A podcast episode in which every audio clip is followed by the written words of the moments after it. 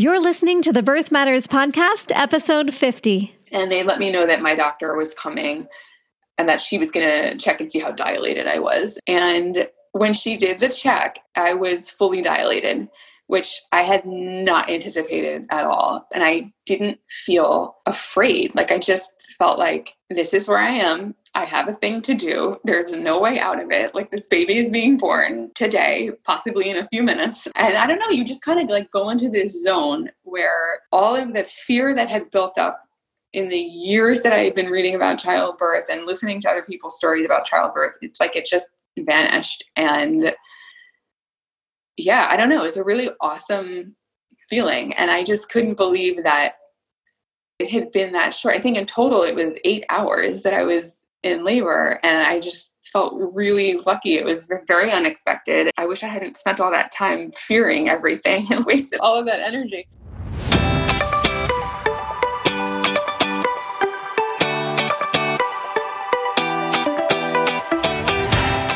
Hey there, and welcome to the Birth Matters Show.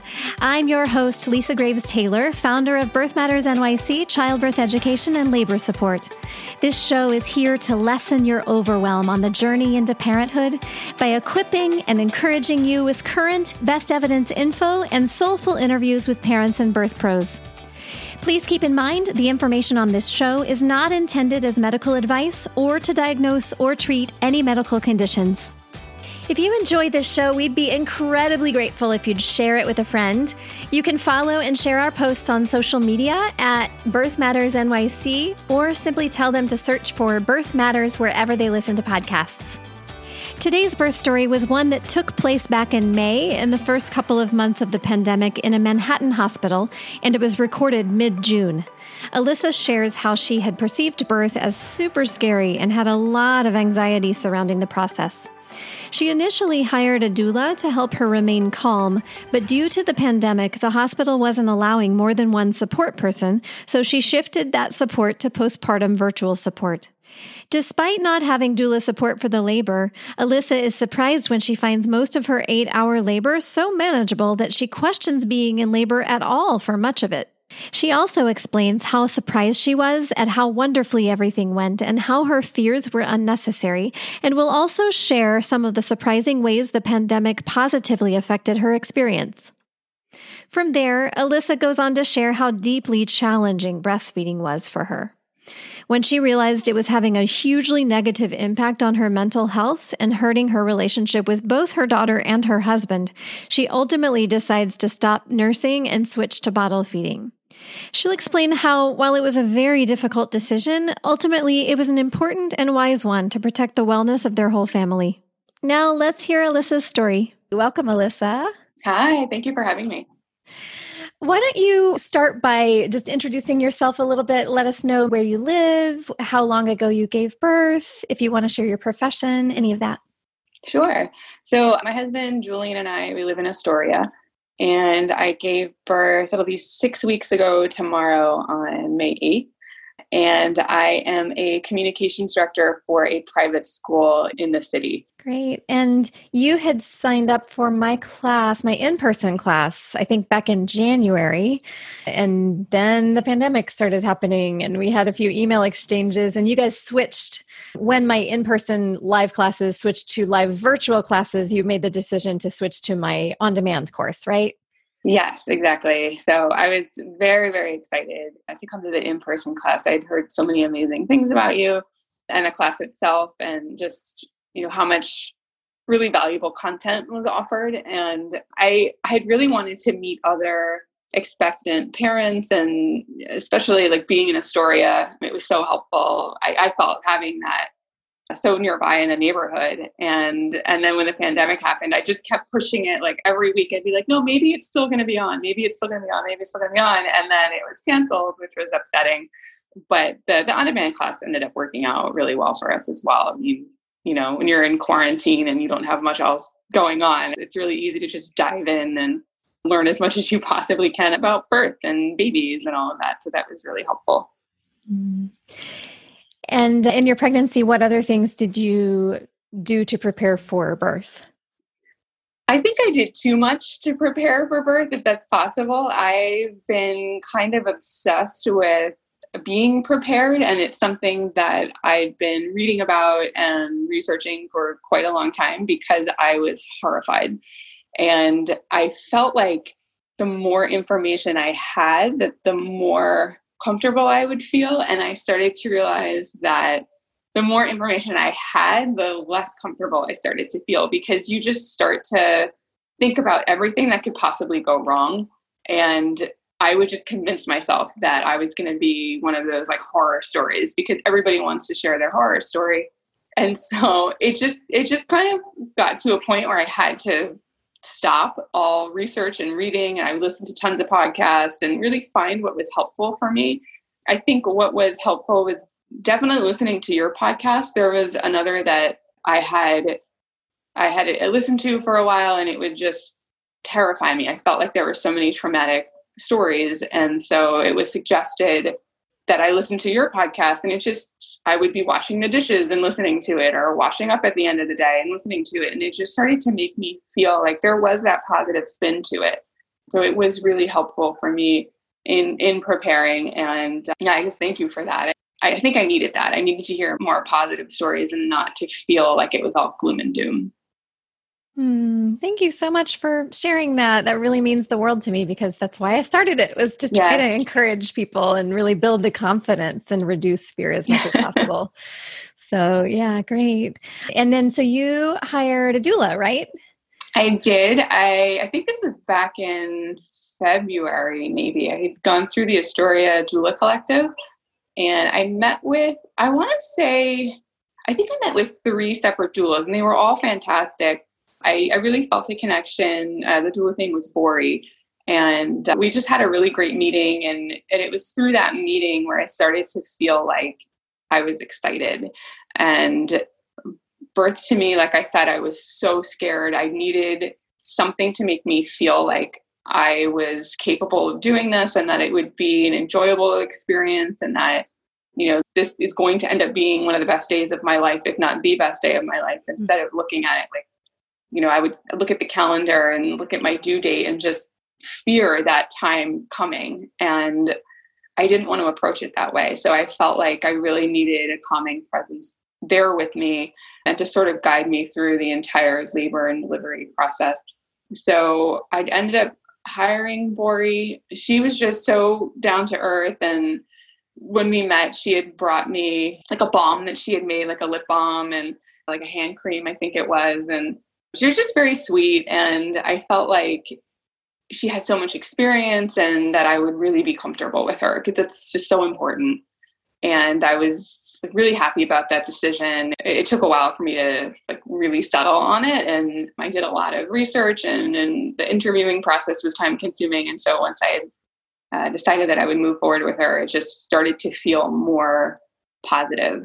And and then covid happened and so I really was going back and forth on what I was going to what I was going to do. We were only allowed one support person in the hospital and we were getting all this information kind of early on. I feel like I still had a good month and a half to 2 months before delivering when COVID really started descending upon us and so it started to feel to me like it was not the birth experience that I had envisioned and I started to not feel like it was worth it to me to move forward with a doula because I really wanted her to be able to come into our home and to be there in the early stages of labor and and tell me when it was time to go to the hospital. So I mm-hmm. didn't show up and you know then tell me that I was too early and that I had to go home. And and then I wanted her there in the delivery room. And I think like I wasn't tied to the idea of having a natural childbirth. It was the, an ideal for me but I wanted to leave options open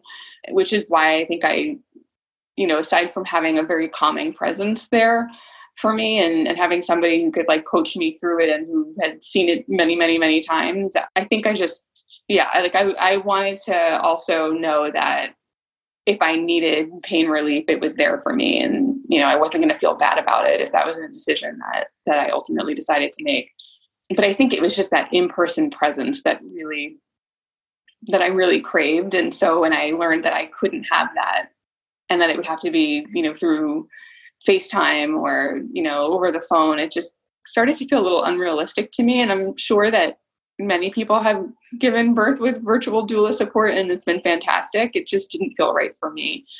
So I ultimately decided not to move forward with it because I just started to get really frightened with COVID happening and and we were hearing that like some hospitals were banning birth partners all together and you know you'd have to wear a mask the whole time and it just started to feel like it was going to be a very negative uncomfortable experience and I, I just started to feel like I just want to go into that hospital, give birth, and get the hell out of there, to be honest, and not really worry so much about a birth plan or comforts from home or anything that would make the experience I don't know, the word romantic comes to mind. Like I really just wanted to get out of there. And so, yeah, I, I kind of fight was, or flight kind of enters yeah, of like, exactly. yeah, that makes so much sense. Yeah. Yeah. And it, it was hard because, you know, you have this vision of what you want birth to be. And then at the end, as I was nearing my due date, it was just the exact opposite. And, but I was okay with it. I felt like it, I didn't expect myself to have that kind of reaction, but I think it's what I needed ultimately. So I can talk about it a little bit more later, but I decided, again, not to move forward with a labor and delivery doula, but I ended up using Bori as a postpartum doula after the fact, which was immensely helpful for me. And that was still virtual, but it was it was really helpful to have somebody there checking in on me every day and sending me resources and links and all of that. So doulas were as all of this was ramping up we were all scrambling for like oh my goodness we have clients mm-hmm. signed up already and we need to switch to virtual and how does that work? And we've got to figure this out. We have to make it work. I've been hearing a lot of good things about how valuable virtual support can be both in labor and after but you have to be comfortable with it. And if you're not we need to figure something else out. So I'm glad that you yeah. guys were able to figure that out and shift to the postpartum support because a lot of doulas, yeah. not all doulas, but some doulas are both birth and postpartum doulas. So mm-hmm. nice. Glad that that worked yeah. out that way. So, are there any other things you want to note about how your pregnancy went or anything before we move into the birth story? Sure. I think I had a really easy pregnancy which of course I went into it expecting the worst because I just approach everything expecting the worst. But it ended up being like, yeah, I, I didn't have too many issues. I, I felt really good. Again, I think that I read way too much, and I would advise anyone who's pregnant now and preparing to give birth to just close the books and stop Googling because it really made me anxious. And I just felt like I got to a point the first trimester is always really difficult because there's a lot of uncertainty and you don't know if like you know the pregnancy is going to keep and there's so much testing involved and so the more you know it feels like the more you recognize what could go wrong and it it was really helpful for me uh, there was a book that i bought at the Astoria Bookshop, actually. It's, called The New Rules of Pregnancy. I have to double check that's what it's called.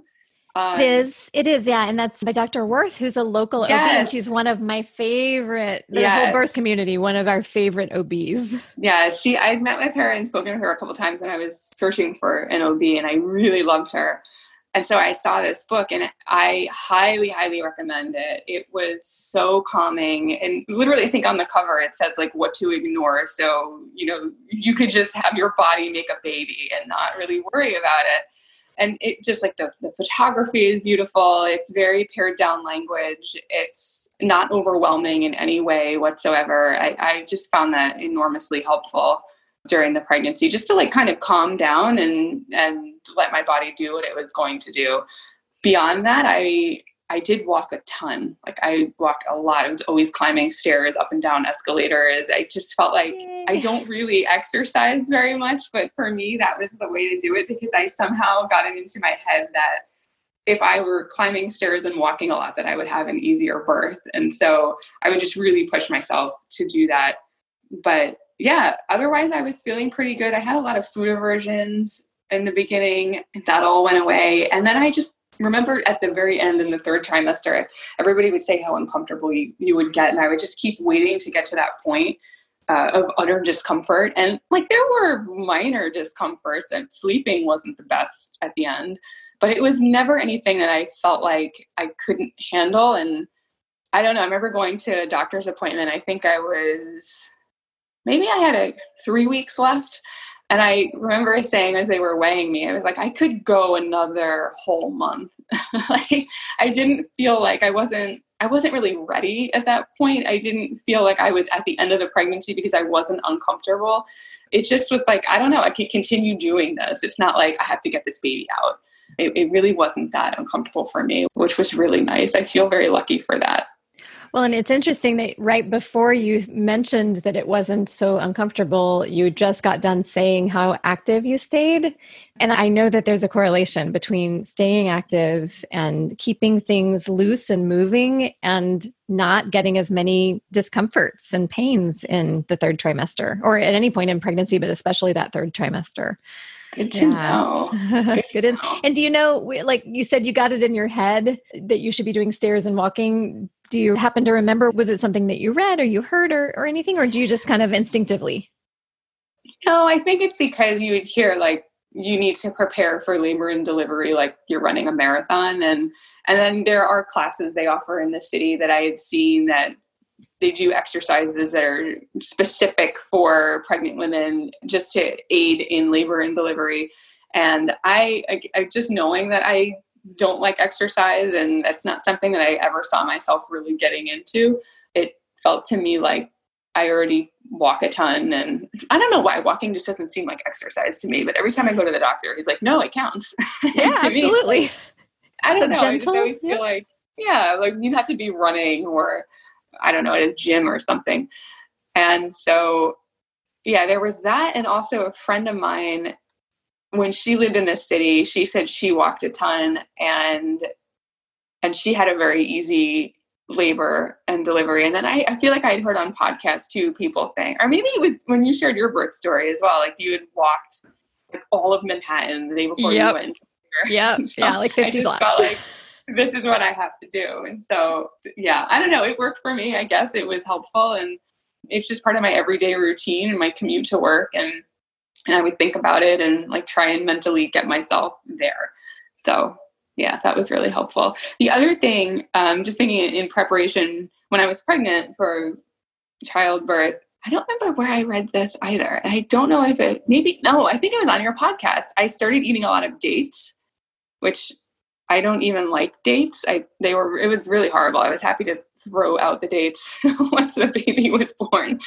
And then I drank a lot of red raspberry leaf tea and started doing squats. That to me it was just whatever I could do that I felt comfortable with that might make a difference. And there's a lot of like varying research on whether or not the dates or the tea was actually effective. Who knows? But yeah, it just kind of made me feel a little bit better, like I was being proactive about something and somehow taking control over something in which I had zero control. Great. Thank you for sharing all that. You did all the things. all the things. Great. I love it. Wonderful. Well, do you want to go into your birth story? Yeah, I guess, you know, it was a very unique time given COVID going into the birth. Things obviously changed pretty quickly. I you know every doctor's appointment that I had been to, which there there weren't many. Like I think they cut down on the number of appointments just to keep patients out of the office, and I was actually really fine with that. Again, from having read that book um, and like letting go of everything, it just felt to me like if it's not necessary and my body is doing what it's supposed to be doing, then I don't need to be like constantly monitored. Or I, I didn't feel like I was missing out by not having this like souped up ultrasounds or anything like that. I just kind of wanted to calmly go into the third trimester and, and into the birth and not really monkey with anything too much.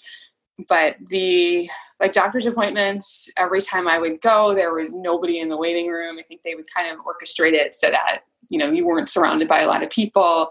All the doctors would be in like full like scrubs, mask, head wraps. I thought it would be really scary to see them decked out like that, but it actually didn't bother me at all. It seems like it's going to be stale and sterile and like overly medical and frightening, but I, I, I loved all my doctors and like I just never, I never felt scared in their presence or that it was taking away from what my experience was going to be in, in any way.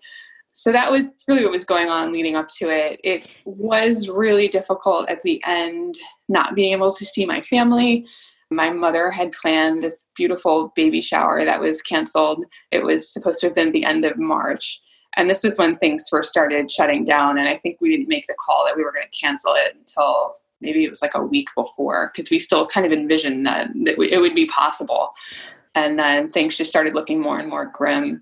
So my husband Julian and I came to my my mother's house to pick up all of the presents and you know see all the decor and everything and it was it was a really sad moment for me and especially for my mom who had put so much effort into the party and was just so excited to to share in the happiness. So like that that part was really hard.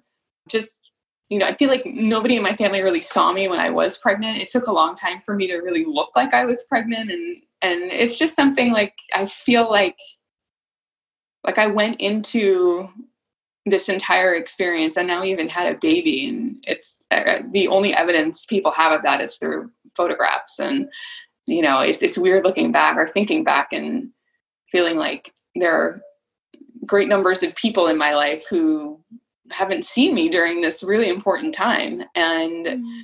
aren't really too involved with it and especially family members it's it's it's been it's been really hard i think that's that's the hardest part of it and feeling like you're going through something in isolation is not pleasant but I have a wonderful partner. You know, we kind of just felt like we had to hunker down and, and be there for each other and, and get through it. And and uh, it it was really nice knowing that I had something spectacular to look forward to.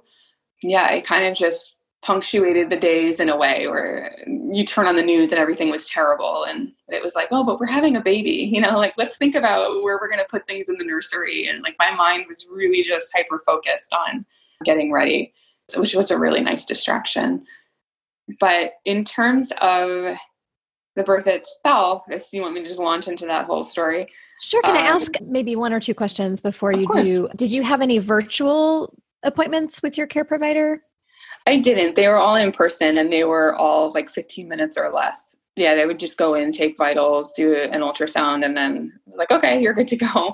We Maybe. would drive there to the all the appointments to avoid getting mm-hmm. on the subway and I don't I guess I could have done virtual. Like they would call me and ask me if I had any symptoms and they would be checking in just, you know, to make sure that everything was going to be safe.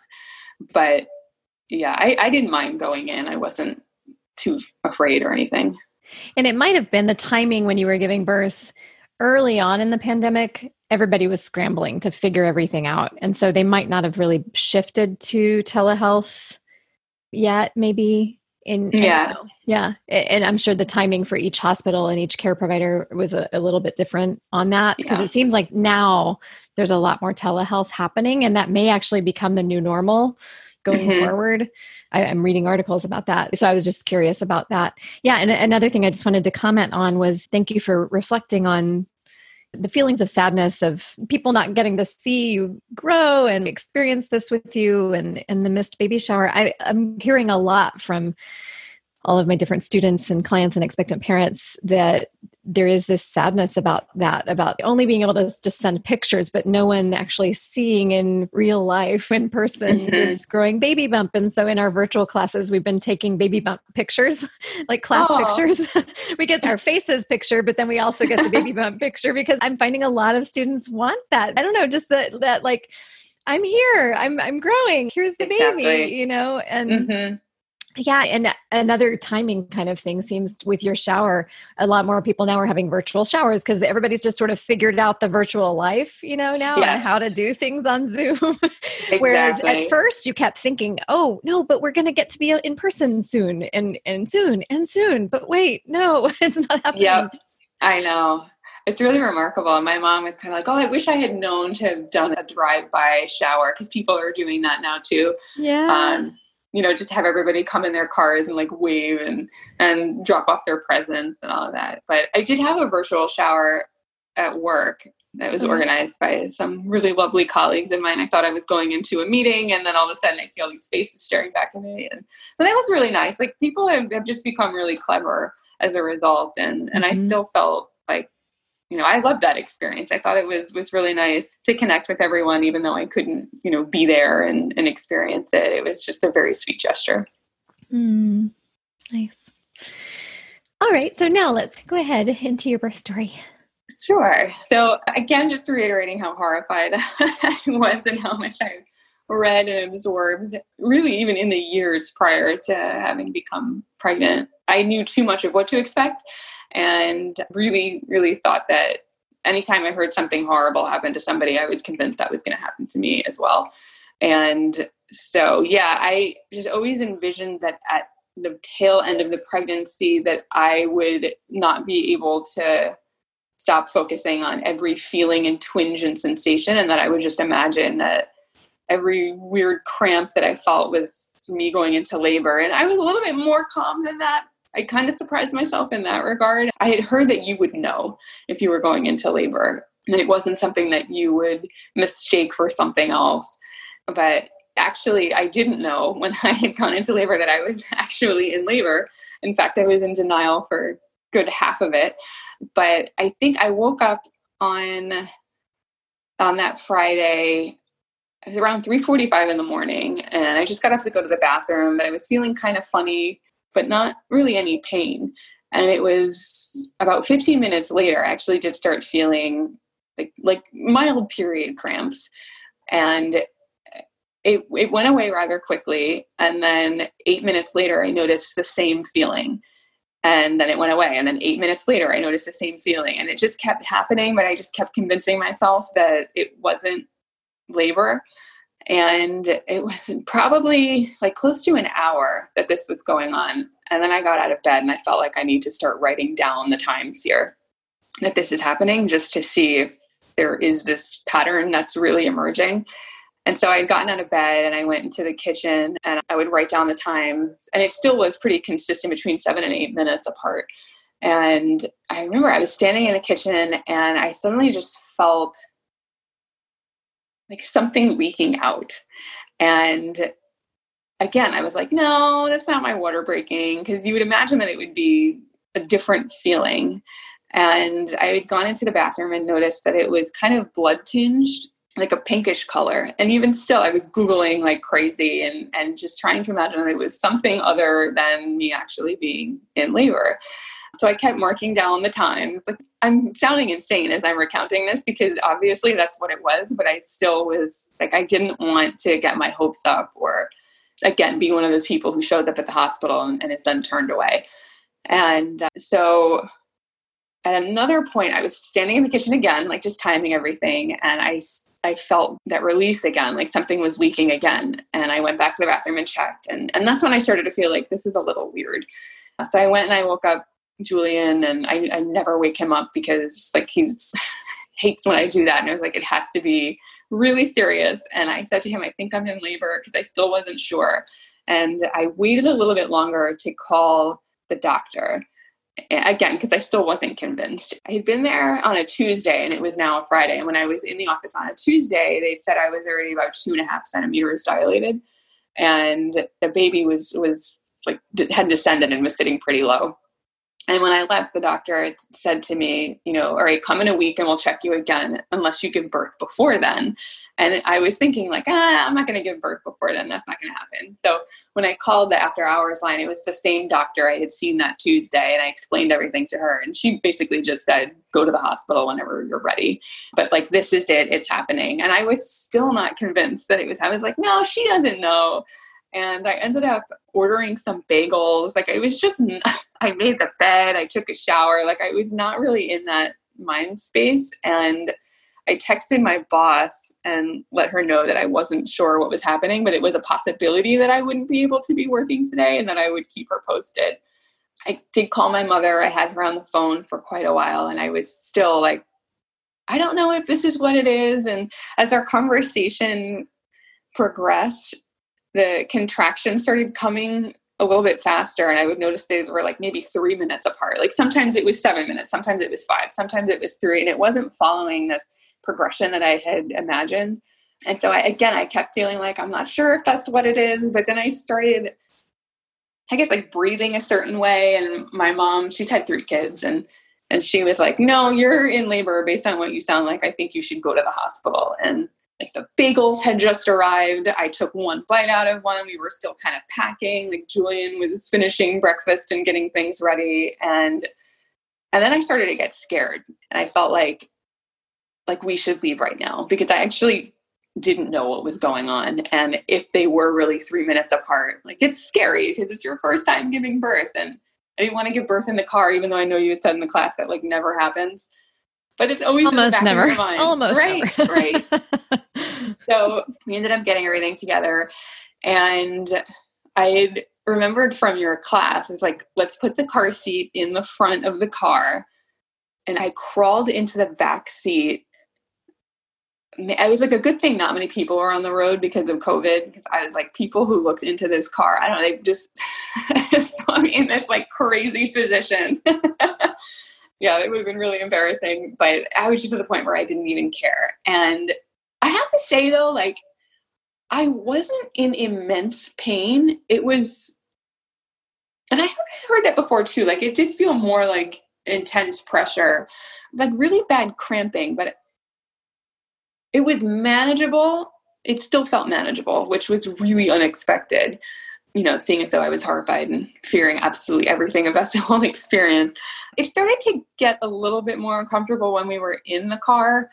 The ride there to the hospital, I, I gave birth at Lenox Hill. It was only maybe 15 minutes, which thank God, because it's really uncomfortable being in labor in a vehicle.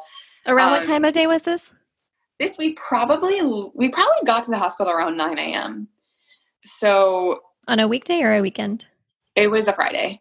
Friday. And yeah and like coming from Astoria i don't know it was a really easy drive and there's this one really long light turning onto northern boulevard and every time we would get to that light pre-labor i would always say oh my god when i'm in labor this is going to be the worst part of it because this light is so long. I remember i i know the, the light you're talking about. It is it is a long light. And so like Julian was dictating as he was driving and he was like, Oh my god, I made it through the light. Like we didn't even have to stop. It was just like everything was was working out beautifully. There was no traffic It has been a silver lining of COVID. I, so many students have said there's been no traffic and the hospitals aren't crowded either. That's been so no, nice. it was so nice. And so he pulled up right into the front and went to go park. And it was kind of comical because even then, when I walked into the front desk, I said, I think I'm in labor. And they gave me a mask and they sent me up to the sixth floor. And even when I got up to the sixth floor, I went to the desk and I looked at them and I was like, I don't know if I'm in labor. and then somebody came by and they just happened to see the way that I was breathing and they said, Oh, you're in labor. And I was like, Yeah, okay, we'll see. And uh, so I went to triage and. Did they do a COVID test? They this, did, but no, they did the COVID test once I got to the delivery room. Okay. I don't know if there was a delay or if that's the way they normally do it. I was expecting it to be done immediately. I was just given a mask and sent on my way, and that was it. And did Julian um, get a, a mask and a test as well, or no? He got a mask. He was not given a test. I actually didn't see him for quite a while. So he went to go park, and then I was in triage for a while. I don't know at what point I saw him, but I had to keep asking, like, can someone like let him know where I am or like where is he or when will I see him? It was all very confusing. But yeah, and I had read beforehand and had done a virtual tour of Lenox Hill with one of the head nurses and and they made clear that partners would not need to be tested. So yeah, I just kept waiting for that to happen. I thought it was gonna happen immediately, but I was like well into labor by the time that test came around. So I'm not sure really what that was about, but so I when I got into triage, I was still texting my boss saying like I'll let you know what they say. I'm like still expecting that they're gonna send me home. I don't know what was wrong with me. and so I got in and they checked to see how dilated I was, and I think I was four centimeters at that point. And it's still was totally manageable. I remember in your class doing the ice cube exercises to see what your like pain coping techniques were. And I felt like it was most helpful for me when I knew how much time I had left of a contraction. And it was not very distracting for me to do like these breathing techniques. But then when I was actually in labor, I found the breathing techniques were most helpful. And it was just taking like slow, deep breaths. It wasn't any kind of like rhythmic anything. It's just what felt instinctual to me in the moment. We're taking a brief pause for a word from our sponsor. We want to be sure you know that Birth Matters has been teaching interactive, live, virtual group and private classes through the pandemic. And the cool thing is, you can participate from anywhere as long as your time zone is compatible with New York Eastern Time.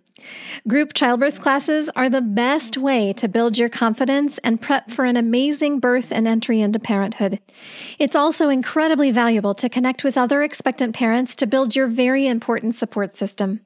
You'll spend quality time with your labor support partner from the comfort of your home on Zoom as you prepare for not only birth, but also for your best possible postpartum recovery, as well as early parenting with classes on lactation and newborn care techniques. We offer all in one comprehensive series as well as one day topical classes. To learn more or to grab your spot, visit birthmattersnyc.com. Now back to Alyssa. And yeah, so like I found the nurses were really helpful in triage and like comforting, and that was nice. That was nice for me because you know I wanted that doula support, and I just remember they would just keep telling me that I was doing great, and and I, I felt like I was. I don't I don't know. I just always had this fear that I was not going to be very good at it, and it was just nice having that positive reinforcement, and I was really surprising myself it wasn't as horrible as I had imagined, and plenty of people had told me that it's not as bad as as others make it out to be. So, yeah, it was nice kind of seeing that all come to fruition in a sense. And uh, so once they had told me that I was four centimeters, then they were clearly going to admit me. And at that point, I was like, okay, I'm not working today. Nothing is going to get done for the next three months or so. So I was texting with my boss and like letting family and friends know. And uh, so it felt like it took a while to get into the delivery room and i was still like fully capable of walking there. It was one thing i remember they'd asked if i wanted a wheelchair and i just felt like like there was no way that i would have required that and i said you know i'll just you know grab onto the wall or something if i need to on the way or like maybe we'll just walk slowly to get there. It didn't feel that horrible to me and i really still felt like i was not in an advanced stage because they they did confirm actually i forgot to mention when i was in triage they did confirm that it, my water had broken when i was at home. And so as a result of that they just did one cervical check and said that they weren't going to do many others at all throughout the entire process. So i did finally get into labor and delivery and i was probably in there for maybe i don't know i don't even have a sense of time at that point but i'd say maybe it was like 20 minutes to a half an hour before my husband came in.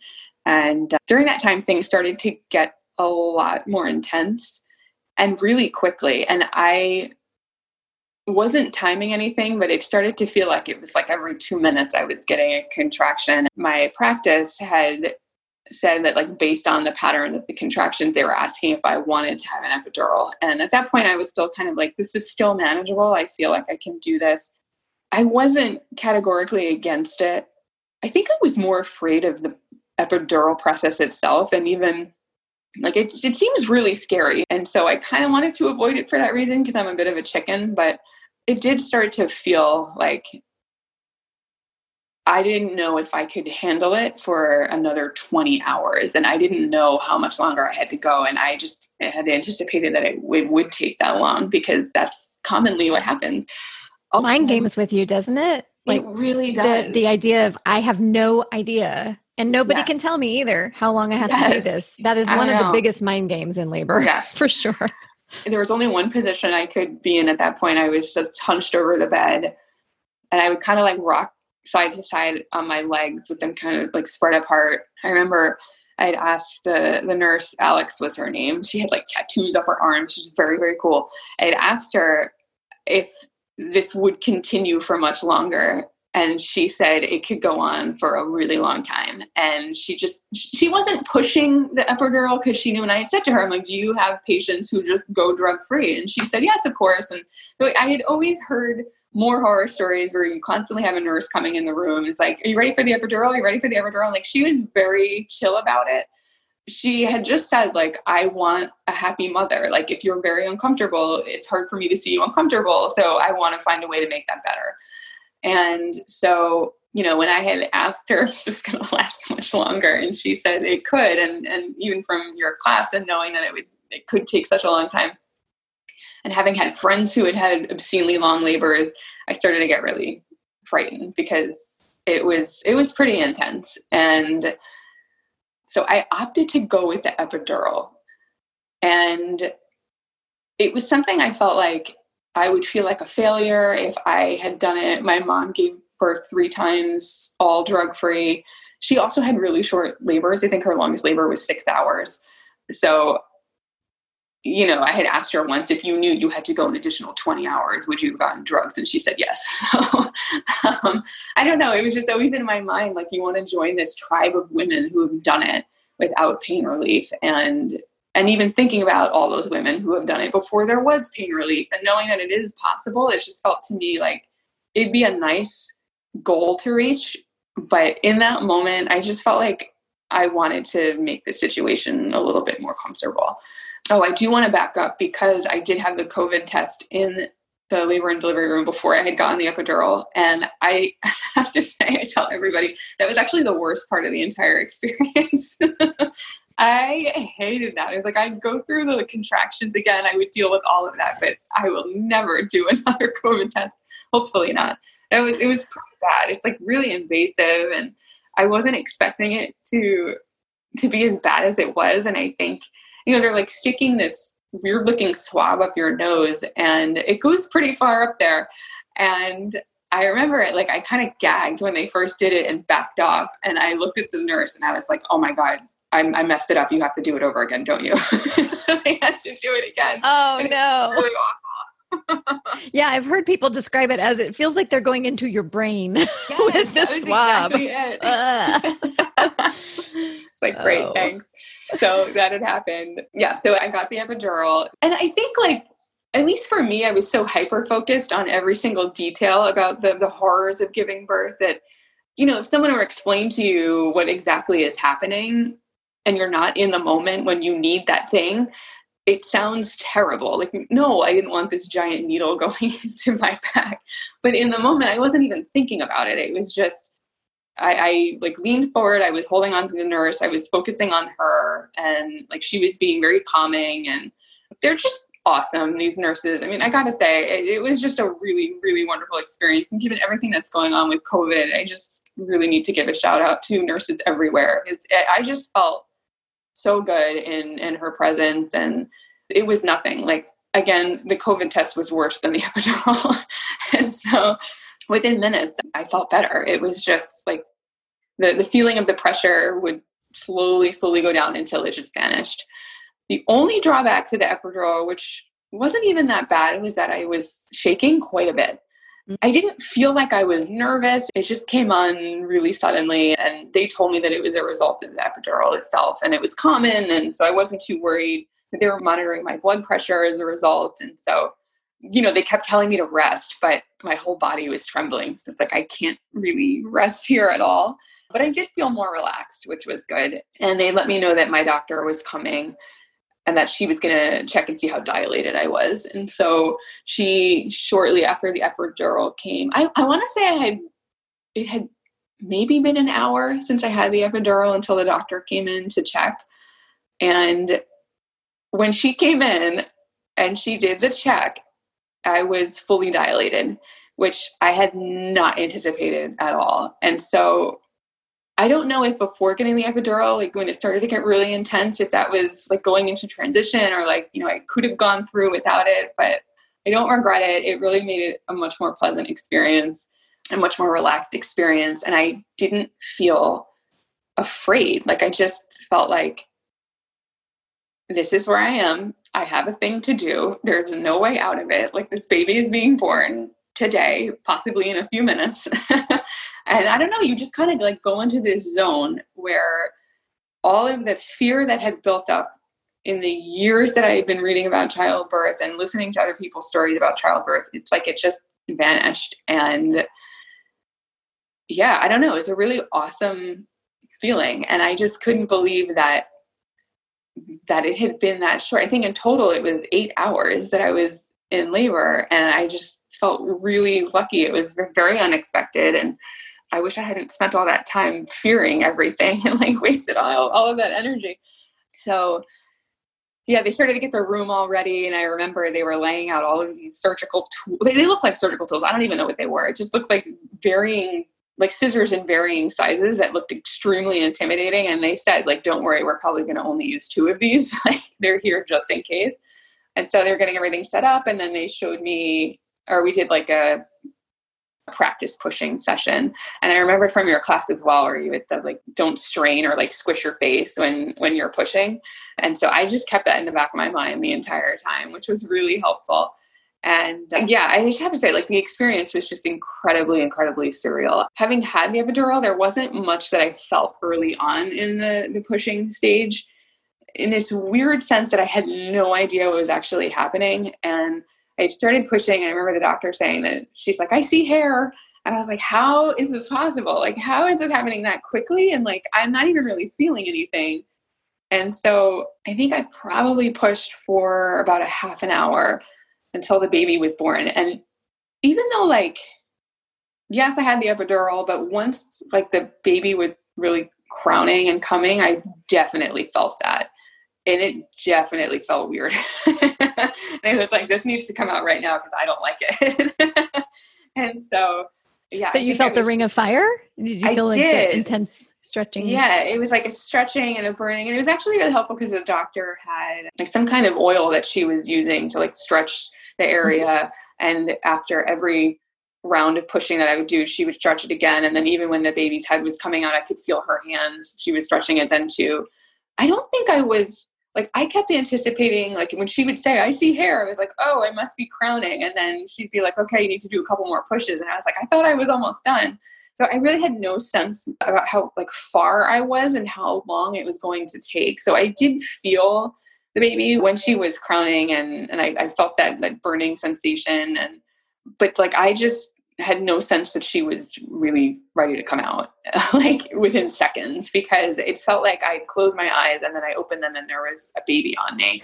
And it was it was just like it was remarkable. It really was. And I think that like I wish I had focused on what that moment was going to be like as opposed to how much it was going to hurt or you know all of the horrible things that could happen or how scary the epidural needle was going to be or if the nurses were going to be pushy or mean like i really should have focused on what that moment was because it was it's just so unbelievable and i don't know that i'll ever get to have that again and yeah it was just unexpectedly remarkable and i was really proud of myself and i was really just so utterly thrilled that it was over. And, and I remember it was like within minutes, I had delivered the placenta, and the nurse said, You're no longer pregnant. I was like, Oh my God. It was like such a relief that all of that was over because I had just focused on the due date and the day that was going to come that I was just going to be in the worst pain of my life. And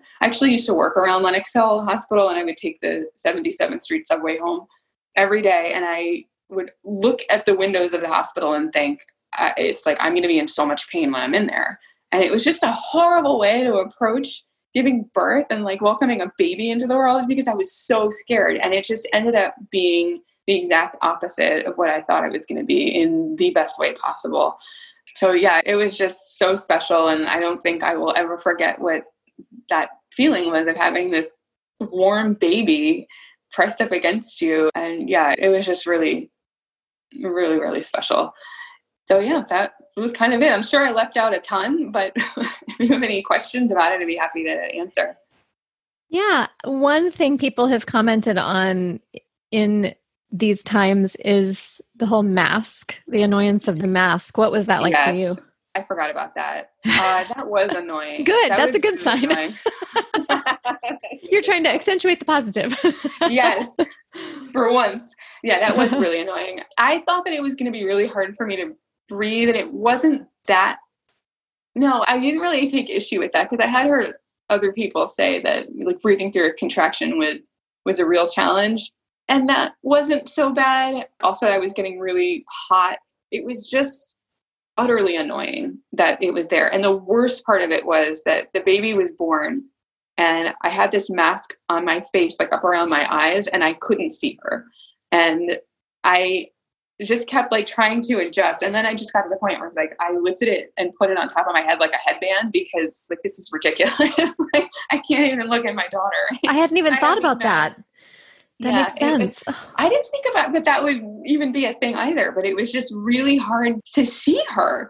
And even like the positioning and everything, because she was like right up on my chest. And so I left it up on my head. I think some of the photos that they took and I saw later, I was like, what is on my head? And I was like, oh, it's the mask. and it looks really stupid. So I kind of regret it in that regard. But I guess it looks better than having like my husband. And at the time. yeah, I know exactly. So mm-hmm. it, it was just a nuisance. It wasn't like, I don't think it's something to really dread. And it also didn't feel like it was a sterile environment in which to give birth. Like I just I loved my doctor.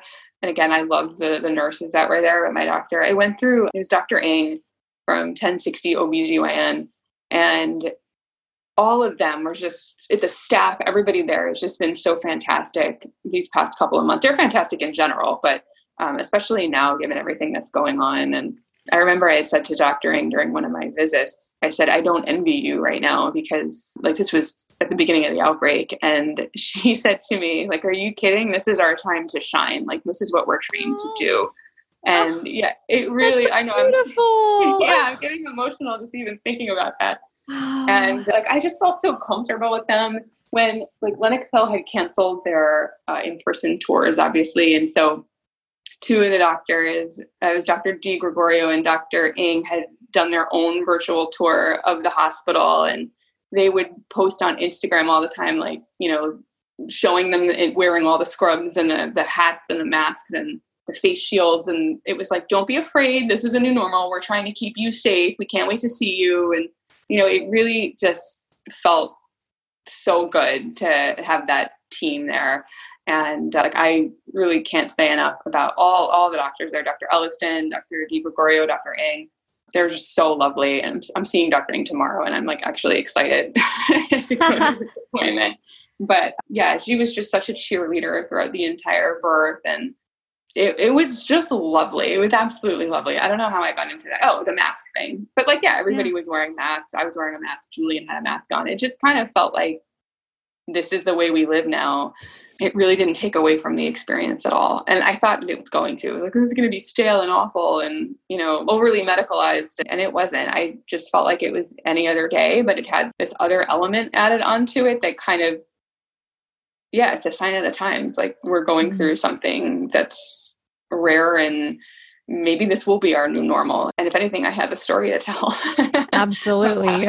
a great story. It's uh, this is another interesting thing to process uh, that over time we get used to not only like the virtual life and getting clever like you said and but also getting used to the whole mask thing because people who were sharing their birth stories who gave birth more like in March and April, early April maybe, were much more annoyed by the mask. I think largely because of the newness of it. We're just not used to this yet.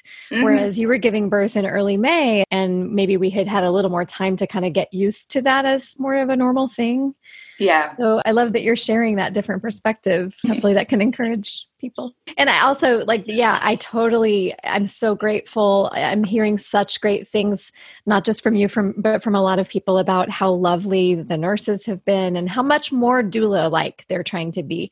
I'm yeah. sure it's requiring a lot of extra energy and work for them because, you know, in the past they just haven't had that bandwidth but maybe that's a fringe benefit of the less crowded hospitals is that they have fewer patients maybe so that they're able to do that yeah. a little bit more. And how much that's needed especially you know a few weeks back when only one labor support person was allowed. And even though two are allowed now many doulas are still doing virtual support just because they just feel like that's that's the safer thing to do for everybody concerned. Yeah, yeah. So it's it's that's so great to hear what a great birth team you had Well, so do you want to talk at all about this first month or so of parenthood and what that's been like? Or you could back up and uh, talk about the hours and the time in the hospital. Where would you like to go from here?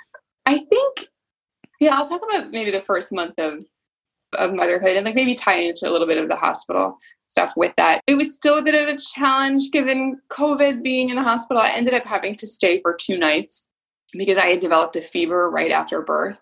And in my mind, I was like, oh, I think it's from the epidural, but they said it wasn't. Who knows? The fever only lasted a couple hours, but as a result of that, they had to take the baby and put her in the NICU that was really hard only because i had expected getting a lot of like family time and i didn't get to have that she was born at 12.30 in the afternoon and i probably didn't get to see her until around 4 p.m in the nicu and then she didn't join us in our room until like evening time and uh, so i was getting a lot of mixed messages and you know dr Ng had said you can be discharged tomorrow and i was thrilled because as i said i just wanted to get in and out of there and then I was told later that night by one of the baby nurses that because uh, the baby had been in the NICU, that we both had to stay for full 48 hours to be monitored. So that was really hard. And but I didn't know that until like definitively until after Julian had left. So our plan was that you know Julian was going to stay with me for until like the evening time and spend time with the baby and then go home and you know get everything cleaned up at home and you know cook and like just really prepare for our homecoming the next day. But once he left the hospital he couldn't come back into the hospital so i ended up being there alone for the majority of the time. They warned um, him that that was going to be the case before yeah, we left? okay good. good. but it wasn't made clear that I would have to stay an additional day with the baby until the next morning, and he was already gone at that point. There was a pediatrician who came by who was actually like I don't want to say he wasn't nice. He was nice, but he was just a little gruff and ornery, I guess. I don't know. But he came in the next day and quickly just was explaining what was going on with the baby and then said that we had to stay and there was no way around it and, and that was it. And so I was I was kind of upset about that. I really just wanted to go home. Who likes being in hospital? I mean, nobody. So that part was really hard. And it was hard feeling like I was alone the whole time. And I know nothing about babies. And like I didn't really babysit much when I was younger. And I had no idea what I was getting into. And so I felt like I was insistent on having the baby there with me in the room because she's my baby. And like I just felt weird about sending her to the nursery so I did have some like a lot of bonding time with her, just her and I, and like the baby nurses kept insisting, like, you need to sleep and you know, we're gonna take her, we're gonna take her. And I just felt like there was something about that that didn't feel right to me. By the second night, however, like I had not slept at all the first night, and the second night I was like, all right, please like take her to the nursery because I really need to sleep. But they were really good about it and just like taking care of me and making sure that I was feeling okay. And was this so, a shared room? No, I requested a private room, and then it ended up that I didn't have to pay for it. Woohoo! Yay! That's amazing. like I called the financial department the next day, and they're like, "Oh, due to COVID, there's no charge," and I'm still waiting for a bill because I'm like, "This can't be." so we'll nice. see. But yeah, it was just me, and like I did spend a lot of bonding time with the baby, but I think in regards to the first month of motherhood, I really wanted to just talk about my breastfeeding experience because I kind of approached it the same way that I did an epidural. Like it'd be nice to do, but I didn't feel that strongly about it. Of course, I read about all the benefits and I had heard that it can be challenging, but I just never really focused on that or prepared for it because I was so focused on the horrors of childbirth, which was ridiculous looking back. And so when they asked me in the hospital if I wanted to breastfeed, I just said yes, because why would I not even want to give it a try? And it was extremely challenging for me. And I don't know, there was something about it that just wasn't clicking. It would work every time a nurse would come in and like get the baby to latch, but if I were alone with her, it was so so difficult. And she would be screaming and like she was tiny. I mean, she was seven pounds when she was born, but to me, it still felt like she was so delicate and small, and I really didn't know how to like maneuver the baby or like I was just being overly cautious and I was worried. And it was nerve wracking because she would just be like red in the face screaming if it wasn't working and she was hungry and i would call for a nurse and it would take a really long time to get assistance and so like that was a really really harrowing experience but i was committed to continuing to try and they had lactation consultants come by many times and I just started to feel like there was something wrong with me that I wasn't getting it and it wasn't as successful. And it was painful. And I, I don't know. I know like a lot of people say that it's very painful in the beginning and that just people kept telling me magically one day it just clicks and it, it, goes away and you and your baby will get it. And I just kept plowing through, even though it was really difficult for me. And I still felt like with COVID, I would have had someone come to my home and like really give an assessment and, and help out and like get us through it. And I don't really do well learning things virtually. And even like working virtually, that I had to work from home for the past few months, and it's fine, but it's like no, I wouldn't choose it. I'd rather go in and be face to face with people. It's just easier for me to grasp things that way. And so like I just continued suffering, but like really felt like I needed to to push through and and and see if I could do this because there were moments that it was you know you are bonding with your baby and you are providing nourishment and and there's something about that that feels really beautiful and unique and and so I just wanted to continue exploring that but the other side of it was that breastfeeding was so isolating for me because I was the only one who could do it. And, you know, my, my husband is wonderful and he's on bonding leave as well and he's been helping out a lot with the baby and around the house. And, but this was the one thing that he couldn't help with. And I felt like I couldn't get up off the couch and I would nurse her and then he would sit with her. We'd, we'd put her down just so I could go take a shower and like you know, I'd be in the shower and like I could hear her crying and it was like she wants to eat again and I would just feel like there was there was nothing else that I could do and I started to meet every feeding session with like fear and yeah, I don't know, I just felt like something about it was really lacking for me and I felt like it was no, I didn't want to say I felt like it wasn't the right thing because I just continued to feel like I wanted to make this work do you feel like it was a hit on your mental health? Like it, it was, was, starting it, to really affect yes, that? It was. I was getting upset. I would start feeling like I was angry. I would get mm-hmm. annoyed with the baby because she would she would have her hands in front of her face or she'd be turning the wrong way, which she gets very hangry very quickly. And maybe that's common with oh. babies, I don't know, but it was just extremely intense. It was really hard to get her to latch on. If she did latch on and it was really painful, I would sometimes just suffer through it because I couldn't readjust her because she would just start screaming and then the whole session would like, oh, it was awful. It was really harrowing. And it's so really fraught emotionally, isn't it? it I is. You're, you're taking me back to the struggles I had with both my terrible. babies. It is. So it's terrible. You just don't even realize before you get into it how emotionally fraught it can be. Yes, yes. And I felt like you know, I still do it six weeks later. And every time something goes wrong, I'm like, what did I do? Or what didn't I do? And how come I can't read her cues? And why don't I know immediately what to do to, to stop her from crying or to fix this? And so I just kept feeling like I was inept and it was me and I was blaming myself. And I don't think I, and you're very emotional when you come home from giving birth. Like, I don't think I've cried more in my life than I did in the first three weeks being home with her. And a lot of it had to do, no, it, like I feel like it all had to do with breastfeeding. I felt like I could deal with the sleep deprivation, I could deal with the shift in my life and my husband's life. And, you know, yes, that's still really difficult. And like you are, in a sense, mourning your previous life. But I just felt like I couldn't deal with that anguish and that I was becoming somebody I really didn't like, and it was starting to scare me. I didn't want to go into feeding my baby feeling scared. I didn't want to go into it feeling angry, and, and it just got really, really hard.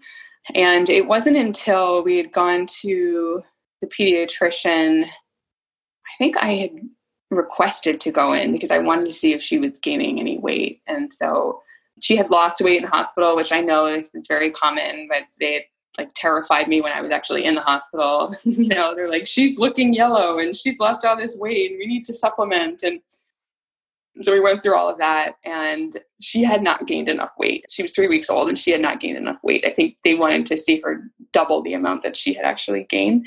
And then they had suggested, you know, breastfeed and then also supplement with formula, which we got home and we had every intention of doing that. I don't even know where it turned over for me because I still felt like it it it wasn't how I wanted it to be. Like I didn't want to have to breastfeed and then stop and then get a bottle. And she often would fall asleep when she was nursing, like into a coma sleep. And I just, I, I don't know, there was something about it that just didn't seem ideal to me. And it just got to the point where it was like that next morning I was trying to nurse her and and she was screaming and and it was painful and it wasn't working and something in me just snapped and I felt like I just have to give this up because it really is messing with me. But there's so much there's so much guilt tied to that. It was really hard, but once I actually I got up, I got a bottle, I fed it to her. She took it, she went to sleep, and that whole day i was just doing an experiment to see like how this works and how it feels and like giving myself a break. And i had every intention of doing that the next day as well. And like i was giving myself that weekend to really decide what i wanted to do. And like i started pumping just to see how much i was getting. And like it was negligible the amount that was being pumped. And it was none of it was enjoyable to me. And it's hard for me to say that because I know that there are such staunch supporters of breastfeeding. And in an ideal world, if it were easier and if I wasn't becoming this person that I hated, then yes, of course, I would have stayed with it. But for me, my marriage and my family, I felt like I had to just let go of that. And once I did that, I've not once looked back. I have no regrets whatsoever. I felt like a completely different mother. Like I could be with my daughter in a totally different way and i still bond with her and even like you know bottle feeding again like the way that you look into giving birth with a mask on where it's like oh my god it's going to be stale and horrible and there are a lot of things that i've read where they say bottle feeding is stale and horrible and you know you're not really connecting with your baby and i haven't found that to be the case at all. It's still sometimes hard because people ask and maybe it's not their business to be asking whether or not you're breastfeeding. People i'm not really that close to will ask that question. And it is really personal and it still feels hard for me to say no because i know they're maybe they're silently judging me and it doesn't feel very good.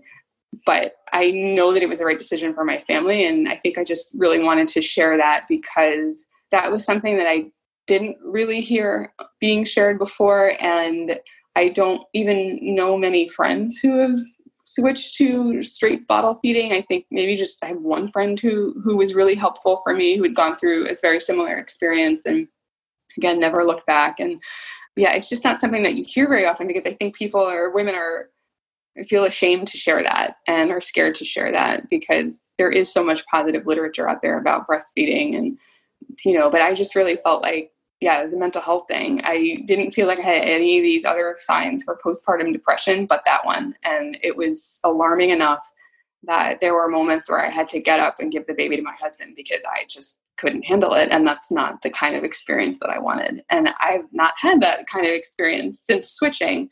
In fact, I feel like I've blossomed in a sense and sort of transformed into the kind of mother that I always hoped that I would be. And if bottle feeding allows that, then that's what I'm going to do. Absolutely. Thank you so much for sharing that. And as you were sharing that, I was thinking you took my online course, which is a little, I'm actually in the process of re recording everything because I've improved things in the, I think, three years since I rolled out that online course. And one of the ways that I've tried to improve it is in the breastfeeding, pumping, bottle feeding section to be a little more balanced and to really point out the importance of mental health in this and to try to help take off some of the guilt as I've gotten more feedback from students and in their experiences and sharing, like you're sharing today, that mental health is so, so critical. And so yeah. I, I, love the way that you shared that because we can't be healthy human beings or good parents if we're mentally unwell, you know, and that breastfeeding can be kind of a breaking point for a lot of us. Yeah. Yeah. So I'm glad that you are making the choices that feel healthy and good for you and trying to cast off the judgment because there's way too much judgment out there. exactly. Thank you for that. And mm. yeah, I had every I had every intention of actually we didn't get through the the breastfeeding section of the class and i just kept putting it off and i was like oh i'm gonna get there i'm gonna get there i'm gonna get there and the baby came a week early so then i was like all right i was just totally overwhelmed with everything sure. but i think yeah it'll be really helpful for people. Like it would have been helpful for me to, to see that as well, and that it is an extremely viable option, and that there are ways of, of doing it, and that there are mothers out there who are doing it, and so like they don't have to live in shame or you know mm-hmm. lie about it. And so I think yeah, that would be really great for others to understand. Mm-hmm. Great. Well, are there any other things that you haven't gotten to share that you wanted to share before we close things out today? I don't think so. I think I really just wanted to drive home the don't be so scared piece of it. And granted, mm-hmm. like, yes, it, you know, bad things can happen, they do happen, but I don't know, even given all of the the difficulties of childbirth and postpartum and recovery and all of that it's like at the end of the day i have this wonderful little baby and you know you don't focus on all the negative aspects of it when that's the end result. And when you're in the moment it's like either things that i thought that i was going to be so bothered by just really didn't bother me at all because you're just so hyper focused on on the end result and you i don't know it's like labor brain you go into this different part of your mind and you're just suddenly not as afraid or worried about everything. You just do what you have to do and it's totally worth it. Wonderful. Well said. Thank you so much, Alyssa. This has been lovely. I've loved hearing all of these details about your journey into motherhood. I really hope that we can meet face to face, like in person, in the flesh. Thank you. And thank you for all that you're doing and all that you've done. It's just been immensely helpful for me. And I love listening to the podcast. So mm. it, it's been great. Thank you. Absolutely. All right. Well, I'll let you get back to motherhood. And um, again, thank you so much for taking the time today. Have All a right, good thank one. You. you too. Take care. Bye. Bye. Before we finish up today, I wanted to go through the risk factors for mental health issues in the journey into parenthood. These are things someone could experience in pregnancy as well as into the postpartum period. They include postpartum depression or other perinatal mood and anxiety disorders, such as generalized anxiety disorder, obsessive compulsive disorder or OCD, panic disorder, post traumatic stress disorder or PTSD, and the very rare postpartum psychosis. The most clinically proven and therefore the most clinically acknowledged risk factors by the broader therapeutic community include a personal or family history, lack of social support or relationship stress, any other life stress, unplanned pregnancy, history of any kind of abuse, or adolescent pregnancy. It's important to point out that if someone struggles with mental health issues during pregnancy, that's the biggest risk factor for postpartum issues. Then there are other risk factors that are less officially acknowledged by the broader therapeutic community, but any therapist who specializes in the perinatal phase of life will absolutely acknowledge these are very real risk factors as well. These include struggles to conceive, experiencing pregnancy loss, a traumatic or even just negative experience giving birth, and then one you heard shared by Alyssa in this episode struggling in breastfeeding. Because these last few risk factors are extremely common, this is a major reason I highly recommend working with someone who has a lot of experience with or specializes in working with people specifically in the perinatal phase of life. If you're not feeling yourself during pregnancy or after birth, something feels really off, and it doesn't get better within two to three weeks, it's recommended that you seek out help do be aware that after birth, around the time that breast milk comes in, which is usually around day three to five, but can be as late as day 14, there are major hormonal shifts that can happen that can cause us to have what we call the baby blues and feel quite emotional or down. But if it persists beyond two to three weeks, again, it's a good idea to seek out help. I have some sources for help, both local to New York City as well as online resources that can help anyone find support on my website resources over at birthmattersnyc.com. Okay, here's a sneak peek of what's up next week. Mike wasn't there yet, and, and I was still just feeling pretty nervous. I really wanted him to be there. So I was kind of pacing around my room, and then I remember I like looked at my bag, and all of a sudden I was like, wait a minute, I brought a notebook to the doctor's office in case I needed to write anything down. And that's the same notebook that I used to take notes during my birth class. So I actually had with me all of my notes from your class and I started leafing through them and just like reminding myself of all of these things like breathing exercises and what happens when you get induced and just kind of the basics that I had like jotted down and things I wanted to remember. And I remember just reading through that and feeling like a sense of control returning to me. I knew I had knowledge, I knew what I was doing, I knew what was about to happen to me. And I actually said to myself, like, you have to get your head in the game. Stop feeling sorry for yourself. This is what's happening. like, just get on with it. So that's what I did. The thought I'll leave you with to ponder this week is this. In what specific ways are you strategizing to reduce fear and trust the process in the journey into parenthood? Thanks so much for listening to the Birth Matters podcast. Can't wait to see you next week.